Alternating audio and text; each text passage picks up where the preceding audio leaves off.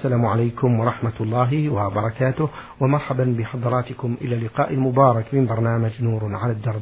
ضيف اللقاء هو سماحة الشيخ عبد العزيز بن عبد الله بن باز المفتي العام للمملكة العربية السعودية ورئيس هيئة كبار العلماء. مع مطلع هذا اللقاء نرحب بسماحة الشيخ فأهلا ومرحبا يا سماحة الشيخ. حياكم الله وبارك فيكم. حفظكم الله هذا سائل يقول في هذا السؤال السائل من اليمن أحمد عبده. امرأة ماتت وليس في القرية مغسلة تغسلها وزوجها قد مات أيضا من قبلها. والسؤال هل يجوز لأولادها أن يقوموا بتغسيلها؟ بسم الله الرحمن الرحيم الحمد لله وصلى الله وسلم على رسول الله وعلى آله وأصحابه ومن اهتدى بهدى أما بعد فإذا ماتت المرأة ولم يوجد من يغسلها من النساء فإنها تيمم. أولادها ييممونها بالتراب في وجهها وكفيها ويكفي بنية غسل الميت. وليس لهم نظر إلى عورتها ولا تغسيلها. إن وجد امرأة تغسلها فالحمد لله وإن لم يوجد أحد فإنها تيمم. ولكن في الغالب ما دامت في القرية إذا التمسوا وجدوا. لكن لو قدر أنهم لم يجدوا فإنها تيمم. ييممها أولادها بالتراب الطهور في الوجه والكفين بنية غسل الجنابة غسل الموت بنية غسل الميت ويكفي. أحسن الله إليكم. من أسئلتها سماحة الشيخ تقول يقول هذا السائل من اليمن أحمد عبده امرأة مات زوجها وكان من الصعب عليها أن تعتد أربعة أشهر وعشرة نظرا لأنها تقوم بأعمال شاقة في المنزل وخارج المنزل فما الحل في ذلك مأجورين؟ عليها أن تعتد أربعة أشهر وعشرة؟ وتلزم الإحداد وتعمل الأعمال اللي تضطر إليها.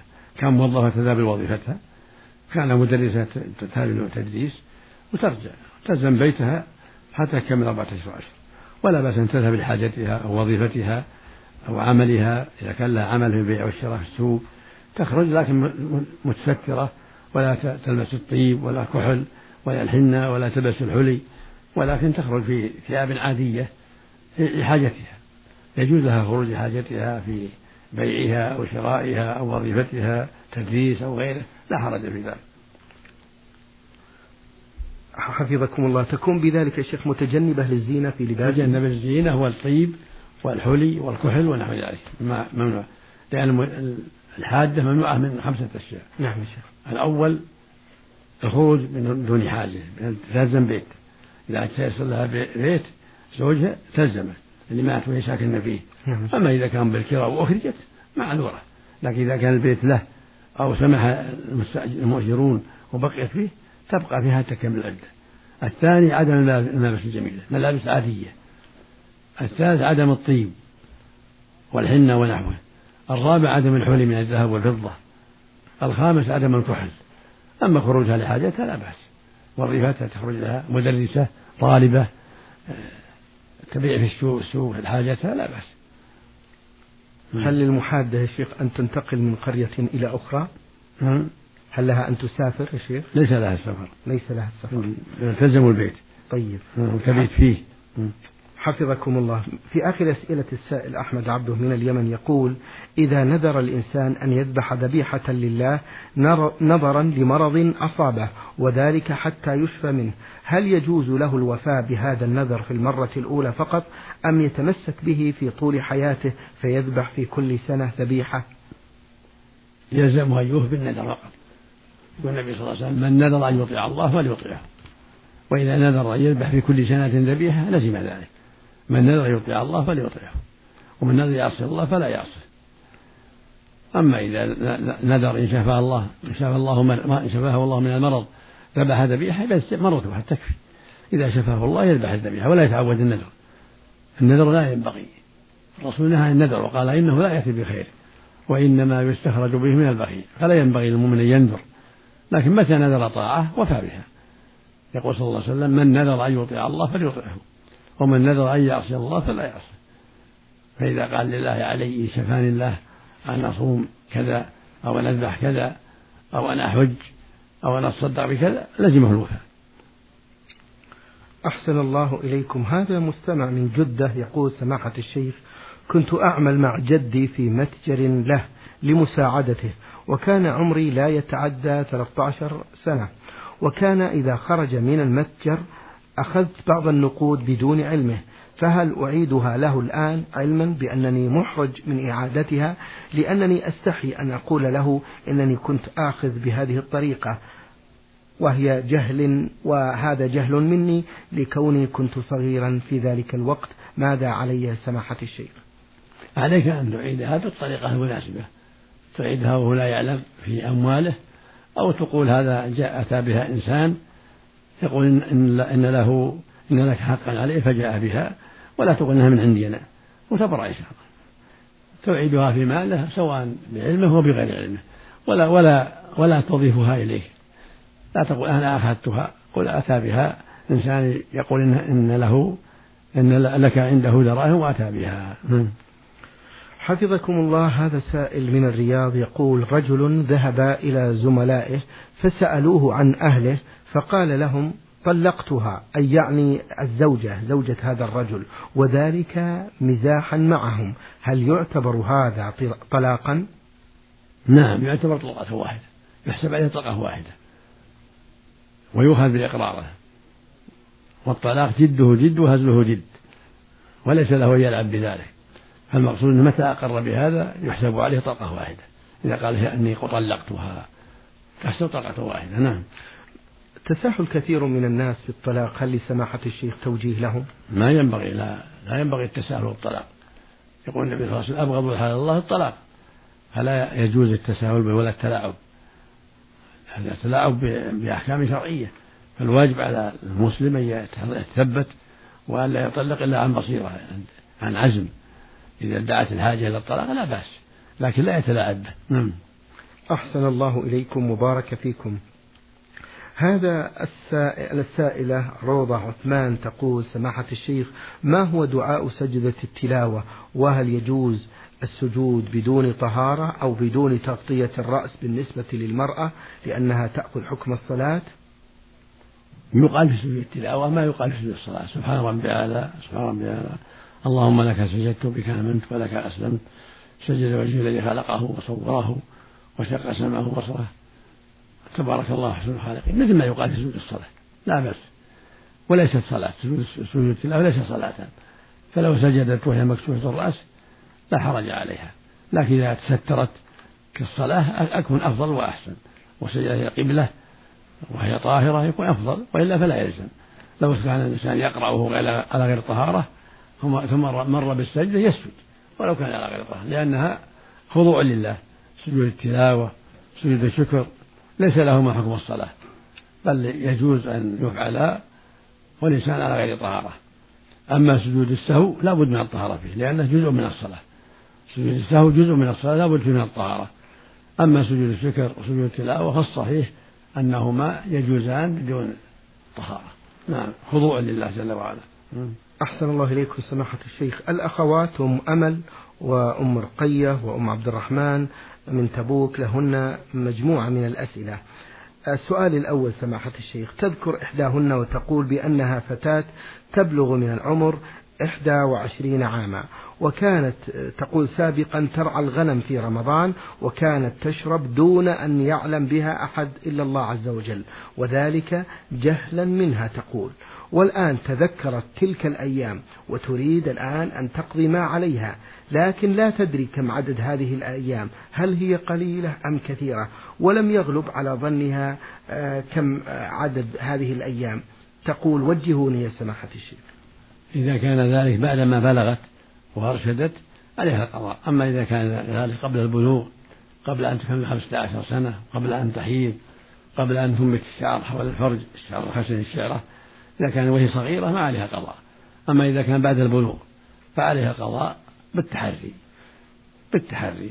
هي عشر أيام عشرين يوم ثلاثين يوم تتحرى بحسب طاقتها وتصوم. أما إذا كان هذا قبل أن تبلغ فليس عليها قضاء لأنها نافلة.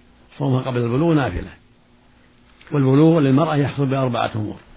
يحصل بخمسة عشر سنة. وبإنبات الشعر حول الفرج شعر الشعرة وبإنزال المني عن احتلام أو عن يقظة عن شهوة. والرابع بالحيض. فإذا كانت تركت الصيام بعد واحدة من هذه الأربع فعليها القضاء. أما إذا كان قبل ذلك فليس عليها قضاء. حفظكم الله سماحة الشيخ. من أسئلة إحداهن تقول سماحة الشيخ ما حكم تسريح الشعر إلى الخلف وظفره ظفيرة واحدة؟ هل تكن آثمة من تفعل ذلك؟ لا حرج فيه. سواء جعلت ظفيرة أو ظفائر لا حرج في ذلك والحمد لله. حفظكم الله. ما حكم قول في ذمتي أو قول في ذمتك؟ ما في ما في حرج. في ذمتي ما في حرج. الممنوع بذمتي الحلف بها. نعم. بذمتي أو بأمانتي أو بأمانة ما يجوز. أما في ذمتي أو في أمانتي ما يصير حلف. في ما يصير حلف. نعم. أحسن الله إليكم. من أسئلة إحداهن تقول سماحة الشيخ ما حكم تشغيل الراديو أو المسجل في المنزل على القرآن الكريم؟ وذلك خلال الخروج من المنزل لزيارة أهل أو أقرباء؟ لا حرج في ذلك. إذا كان ما حولها لغط إذا كان ما حول من يلغط ويتكلم بغير حاجة فلا بأس. أما فتح الراديو على القرآن وحوله من يلغط ويتكلم ويخوض لا لا, لا تركه أولى يصك. لأن هذا فيه نوع امتهان للقرآن أما إذا فتح ولا عنده أحد أو عنده أحد يستمع أو ساكت أو نائم لا بأس. بالنسبة سماحة الشيخ لسجود الشكر على غير طهارة هل نقيس على ذلك ونقول هل يصح قراءة القرآن أيضا بدون طهارة؟ نعم. من غير المصحف يقرأ عن ظهر قلب لا بأس. أما من المصحف لا بد أن يكون على وضوء. إذا كان من المصحف. أما الجنوب فلا لا يقرأ. الجنوب لا يقرأ نعم. أحسن الله إليكم وبارك فيكم سماحة الشيخ. آه هذه سائلة أم أمل من ينبع ضمنت هذه الرسالة جمعا من أسئلة من الأسئلة. تقول سماحة الشيخ متى تقال هذه الأدعية؟ اللهم إني أعوذ بك من عذاب جهنم ومن عذاب القبر ومن فتنة المحيا والممات ومن فتنة المسيح الدجال. هل تقال هذه الأدعية في الفرائض أم في الرواتب بعد الفراغ من التشهد وقبل السلام؟ هذا هذا التعوذ يقال في الفرض والنفل التشهد الأخير قبل السلام. بعد التحيات وبعد الصلاة على النبي صلى الله عليه وسلم يأتي الإنسان بهذا التعوذ أعوذ بالله من عذاب جهنم ومن عذاب القبر ومن فتنة المحيا والممات ومن فتنة المسيح الدجال. بعد الصلاة على النبي صلى الله عليه وسلم في التشهد الأخير قبل أن يسلم الرجل والمرأة في الفرض والنفل هذا مشروع. النبي علمه الصحابة في الفرض والنفل. قال إذا شهد أحدهم فليستعذ بالله من أربع. يقول صلى الله عليه وسلم إذا شهد أحدهم يعني الشهد الأخير فليستعذ بالله من أربع. ثم ذكرها عليه الصلاة والسلام. سواء كانت صلاة فرضا أو نفلا. أحسن الله إليكم. من أسئلة السائلة سماحة الشيخ آه، أم أمل من ينبع تقول لقد بلغها الحيض وهي في آه، الرابعة عشرة من عمرها ومنذ أن بلغها الحيض حتى التاسعة عشرة من عمرها لم تصلي ولم تصم. تقول والآن هي تابت إلى الله وبدأت تصلي وتصوم وتكثر من النوافل وجهوها تجاه سؤالها. هل تقضي الصوم والصلاة؟ عليها التوبة التكفير التوبة كافية والحمد لله. لأن من ترك الصلاة كفر والتوبة كافية. تصلي بعد التوبة والحمد لله. أما اللي مضى السنوات اللي مضت ساقطة من الإنسان إذا أسلم أسلم على ما أسلم من خير. ولا يقضي ما, ما, ما فات. جزاكم الله خيرا سماحة الشيخ. هذا السائل عز الدين ميم صاد يقول رجل يصلي معنا وفي الصف الأول وهو جار للمسجد ولكنه يقف ضد توسعة المسجد ويدعي بأن ذلك ضرر عليه وليس هنالك أي ضرر عليه. ولكن لا ندري لماذا. والسؤال يقول رجل يصلي معنا في الصف الأول وهو جار للمسجد ولكنه يقف ضد توسعة المسجد. ويدعي بأن ذلك ضرر عليه وليس هنالك أي ضرر عليه ولكن لا ندري لماذا. والسؤال كيف نتعامل مع هذا الرجل وكيف نتصرف معه مع أنه يفعل هذا الشيء منذ أكثر من ثلاث سنوات وهو رجل قد بلغ الستين. أفتونا يا سماحة الشيخ. السؤال فيه إشكال هو واضح لكن نعم إن كان المقصود من هذا أنه يعارض في توسعة المسجد والمسجد ضيق ويراد توسعته ويعارض فلا ينظر فيه. ينظر الإمام والجماعة فإذا تيسر توسيعه من أحد الجانبين أو الجوانب وسعوه ولا يلتفت إلى قوله. أما إن كان المقصود ما يصلي في التوسعة المسجد وسع ولا يصلي في التوسعة هذا غلط منه. عليه يصلي في الصف الأول ولو كان في التوسعة. التوسعة إنما جاء لتوسيع المسجد. فإذا كان المراد يعني أنه يتورع عن الصلاة في التوسعة ويصلي في المسجد القديم هذا غلط. بل إذا صف الناس في التوسعة صف معهم. سواء كانت التوسعة في جنوب المسجد أو شماله أو غربه أو شرقه المقصود التوسعة يصلى فيها. فالسؤال فيه إشكال مو واضح أحسن الله إليكم. آه المستمعة من اليمن تقول إذا تأخرت عن صلاة الفجر أي بعد طلوع الشمس فهل أصلي السنة ثم الفرض أم الفرض دون السنة؟ إذا نام الإنسان عن صلاة الفجر يصلي النافلة قبل ركعتين ثم الفريضة. النبي صلى الله عليه وسلم في بعض أسفاره أخذهم النوم فلم يستيقظوا إلا بحر الشمس. ثم فلما استيقظوا صلاها كما كان يصليها في وقتها. أمر بالأذان ثم صلى الراتبة ثم صلى الفريضة عليه الصلاة والسلام. فالمرأة والرجل إذا غلب عليهم النوم ولم يستيقظوا إلا بعد طلوع الشمس يصليها كما كان يصليها في الوقت يصلي الراتبة ثم يصلي الفريضة. لكن لا يجوز التساهل في هذا بل يجب على الرجل والمرأة فعل الأسباب من ضبط الساعة على وقت الصلاة أو تنبيه أهل البيت يوقظونهم ولا يتساهلوا في هذا. يجب على المؤمن أن يعتني بالصلاة في وقتها سواء كان بإيجاد ساعة يركزها على الوقت أو بتنبيه أهل البيت يوقظونه ويوقظون المرأة كذلك. الصلاة في وقتها أمر لازم وفريضة. ولا يجب التساهل في هذا التساهل في هذا من صلاة المنافقين نسأل الله العافية. أحسن الله إليكم وبارك فيكم سماحة الشيخ. هذا سائل للبرنامج يقول لسماحة الشيخ السائلة أختكم في الله آه، مستمعة دائمة للبرنامج رمزت لاسمها بهذا الرمز تقول سماحة الشيخ هل يحاسب الإنسان عن أخطائه وذنوبه التي ارتكبها قبل بلوغه؟ فأنا يا سماحة الشيخ في صغري كنت قد ارتكبت من الأخطاء والذنوب الكثير حتى من الله علي عز وجل بالهداية ومنذ بلوغي آه، والحمد لله وهدايتي إلى الطريق المستقيم فأنا أقوم بالأعمال الصالحة من نوافل وعبادات. هل يلزمني شيء في ذلك سماحة الشيخ؟ الذي قبل البلوغ لا يؤخذ به الإنسان إنما يؤخذ ما بعد البلوغ. ما كان ما عمل من سيئات قبل البلوغ لا يؤخذ بها لأنه غير مكلف كالمجنون وكالصغير الذي ما بلغ 15 سنة ما بعد كلف. المقصود أن لا يؤخذ إلا بما كان بعد البلوغ بعد التكليف. فالصلاة قبل التكليف أو سب أو شتم أو أو فعل فاحشة أو ما أشبه هذا كلها لا يؤخذ بها قبل التكليف. لكن ليس له أن يفعل ما حرم الله ليس له أن يزني ليس له أن يفعل اللواط ليس له يسرق. ولو كان صغيرا يؤدب. لكن في الآخرة ما فعله قبل البلوغ لا يؤخذ به. لكن على أوليائه إذا فعل شيئا قبل البلوغ يؤدبونه. إذا رأوه يتعاطى ما حرم الله من لواط من سرقات من إيذاء لأهله يؤدب يمنع.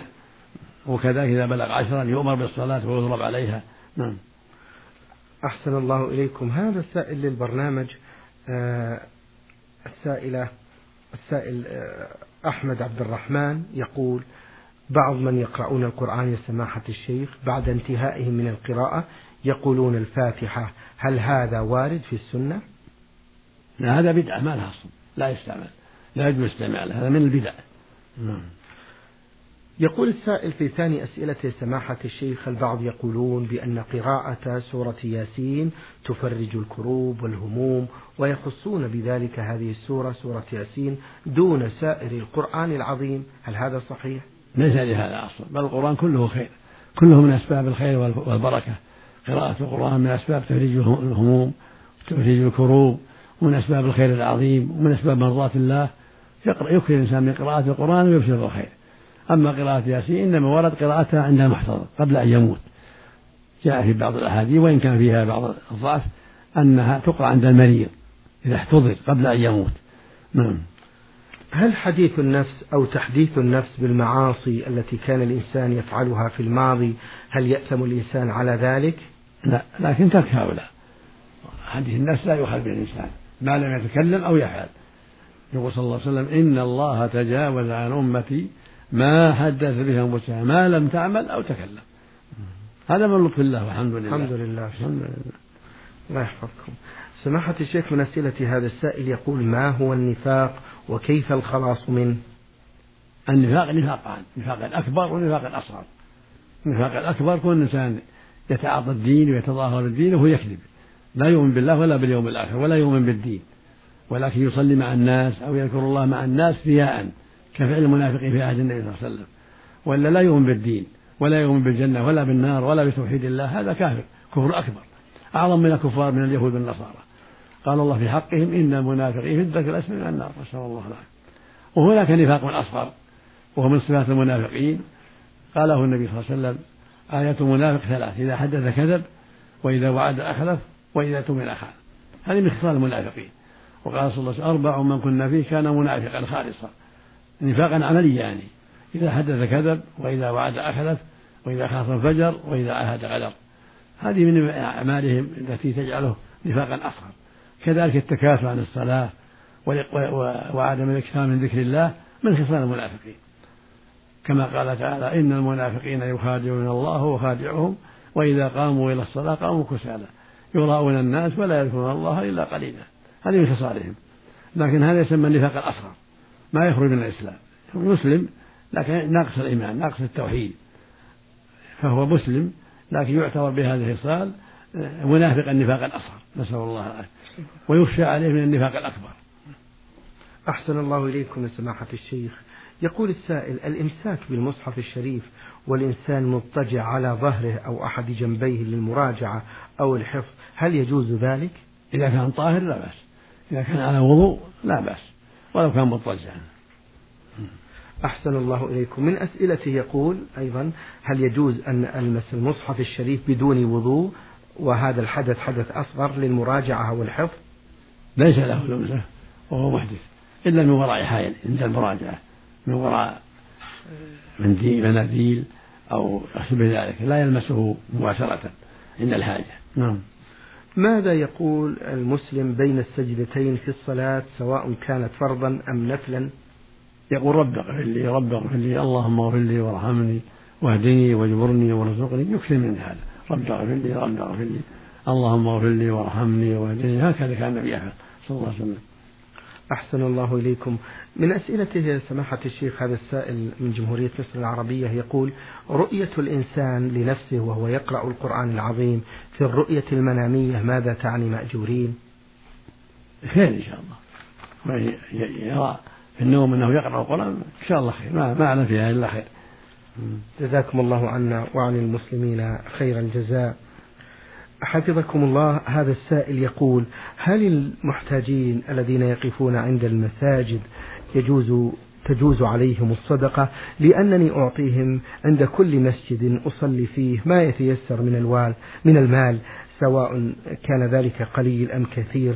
هل هذه صدقة جارية لي في حياتي وبعد مماتي أو أنها تنقطع بعد الممات فقط؟ هذه صدقة نافعة.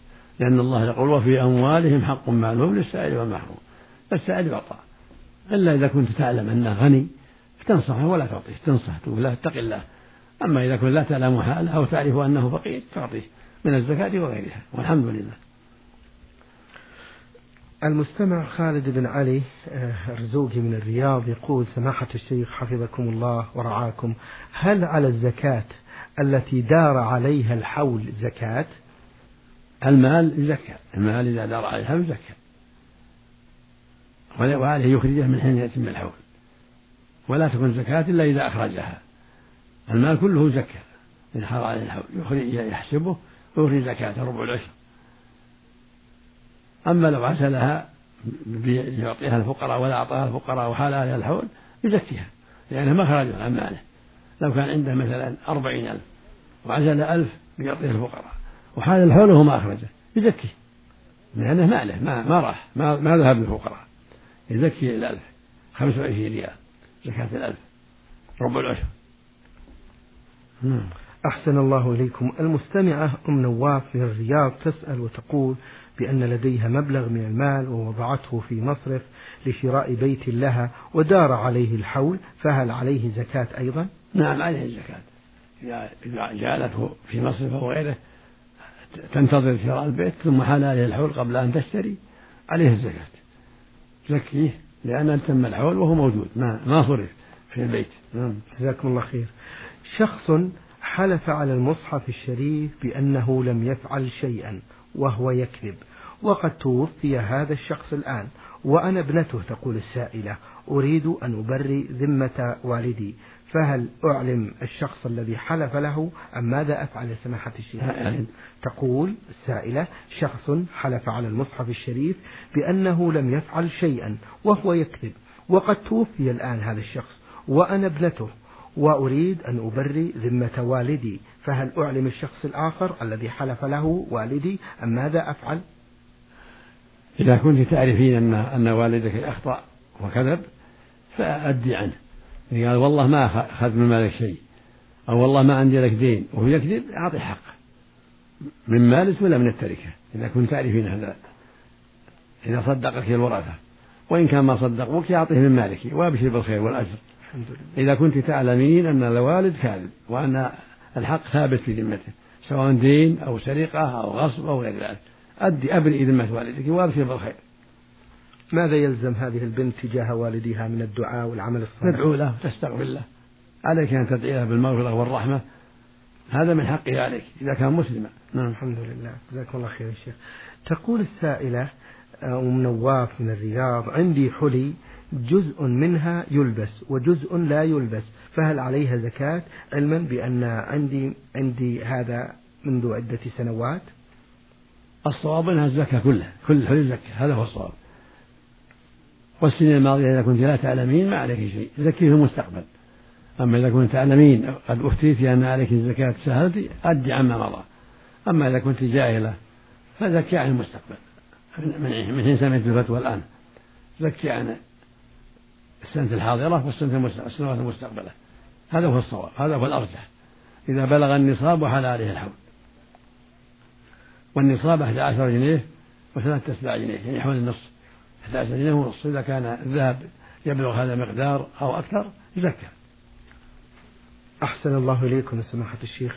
المستمعة أم يوسف آه، لها هذا السؤال. نختم به هذا هذه الحلقة. تقول هل يجوز للأم من الرضاعة أن تكشف وجهها عن زوج ابنتها من الرضاعة؟ وكذلك إذا كان عندها أولاد فهل تكشف لهم؟ نعم. زوجها من الرضاعة محرم. زوج ابنتها من الرضاعة وزوج أمها من الرضاعة محرم لها تكشف له نعم وبالنسبة للأولاد شيخ أولاد من؟ تقول إذا كان عندها أولاد فهل تكشف لهم؟ أولادها تكشف لهم ما في خلاف طيب. هذا ما يسأل عنه أولادها تكشف لهم رأسها ووجهها ويدها وقدمها ما في بس نعم. أحسن الله إليكم. شكر الله لكم سماحة الشيخ وبارك الله فيكم وفي أعمالكم وبارك فيكم على تفضلكم بإجابة الإخوة السائلين. أيها الإخوة والأخوات أجاب عن أسئلتكم في برنامج نور على الدرب سماحة الشيخ عبد العزيز بن عبد الله بن باز المفتي العام للمملكة العربية السعودية ورئيس هيئة كبار العلماء. شكر الله لسماحة الشيخ وشكرا لكم أنتم. وفي الختام تقبلوا تحيات زميلي مهندس الصوت فهد بن محمد العثمان والسلام عليكم ورحمة الله وبركاته.